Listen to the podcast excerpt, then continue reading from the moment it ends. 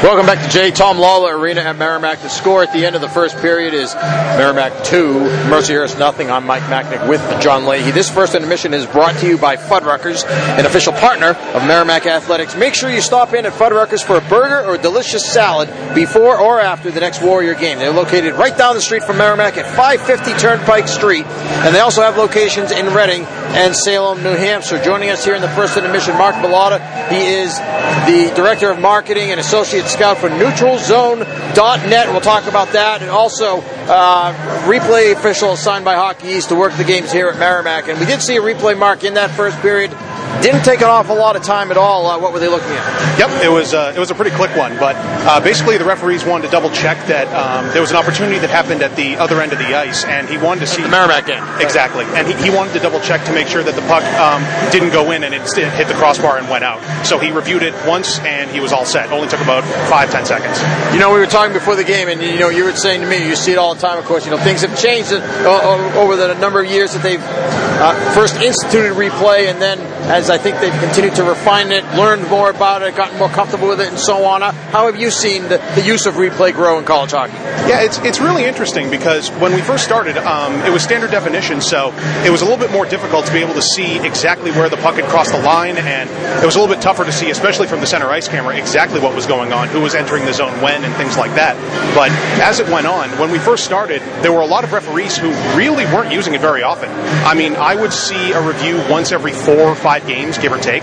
But as it went on, and the more and more the, um, the referees got used to it, we would see one review a game, and that spiraled into two to three a game, and it became more and more of the case where a lot of referees would um, rely on the, the replay as opposed to ex- um, making the call and saying that definitely was what happened. They would come back and take a look and say, I just want to make sure, just in case. How many cameras are there? Where and where are they?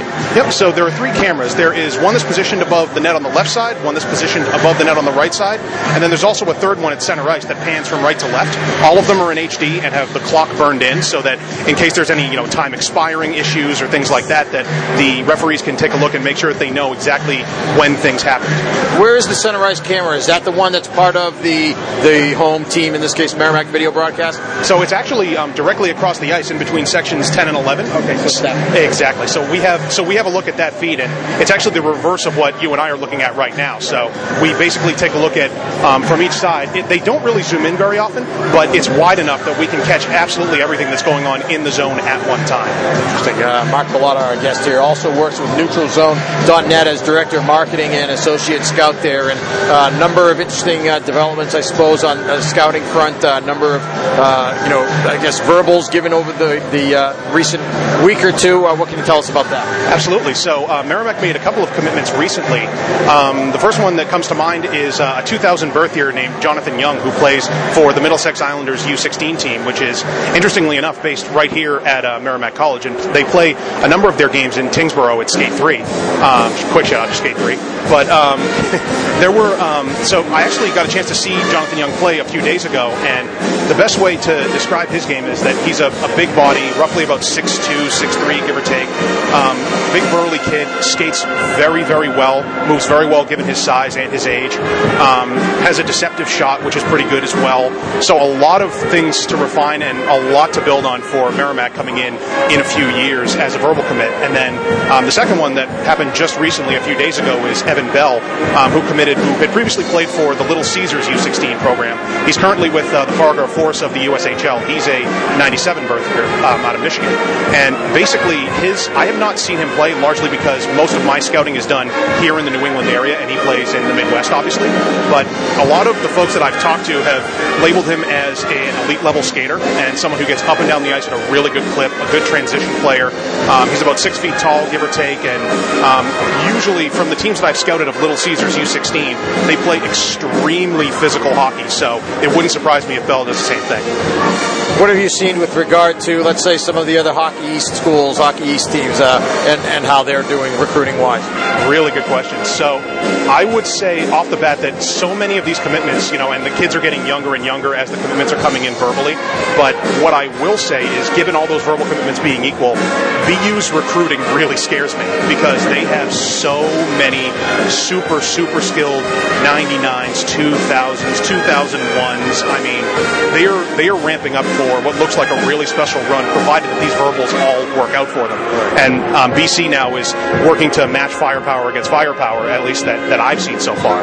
And there are a number of other schools that are really starting to make um, moves as well. UConn has done very, very well recently with their 98s, 99s, 2000s. They're really starting to pick it up. Their defensemen are more mobile. They have a lot bigger players like your Tage Thompsons, your Max Letunovs are starting to come in and make a big difference. Um, Providence, I would say, is trending to be a lot more mobile. They're a very quick recruiting type team, so they recruit a lot of quick forwards and wingers. It's it's a really interesting interesting thing to look at because these teams are all battling head to head against each other. So there's a lot of every school looking at the same type of player. And then I guess where does Merrimack fit into that mix? It's you know Merrimack has done a lot more recently where they picked up a lot of recruitments from local teams. There have been a lot more local commits. You'll notice that Ethan DeStefani is a really good example where he's you know I believe from Bedford, New Hampshire, if I don't if I recall correctly, and um, Jonathan Young is from Pelham, New Hampshire. So these are all local commits that you know let's say 10, 15 years ago Merrimack probably would not have committed. But now things are a little bit different. There's a new rink, there are new facilities here for the locker rooms and the weight training facility and things like that. So it has made, it has definitely made a difference in terms of the players they, they bring on. We may have some folks uh, listening from Mercyhurst. Any word with regard to them and their recruiting, and uh, and also, uh, you know, what do you see the impact being of the, the increase to, to 18 scholarships? It seems like uh, you know that's only going to help and make the league stronger. Without without a doubt, Atlantic hockey is growing stronger and stronger every year, and the commitments that they're getting are, you know, many many years ago there would be people who would kind of either thumb their nose or there wouldn't be as much anticipation of Atlantic hockey recruits, but now it's starting to get to the point where NHL draft picks and much, much bigger players and quicker players are starting to commit to Atlantic hockey schools. It's not just that other conference. They are extremely competitive when it comes to recruiting battles. So this is not a case where, oh, my last option is Atlantic hockey. This is becoming much more of a, this is becoming much more of a case where Atlantic hockey is going into the lead in terms of going to get talented uh, recruiting players as opposed to just finding out whoever else is left. All right, Mark, thanks a lot. Great to see you as always. Uh, good work that you do. We appreciate it. Uh, keep us updated. We'll talk to you again soon. Absolutely. Thank you very much, Mike. All right, Mark Bellotta, our guest here in the first intermission. The score at the end of one is Merrimack 2 and Mercyhurst nothing. We'll be back with more right after this on WMCK. This is Warrior Hockey.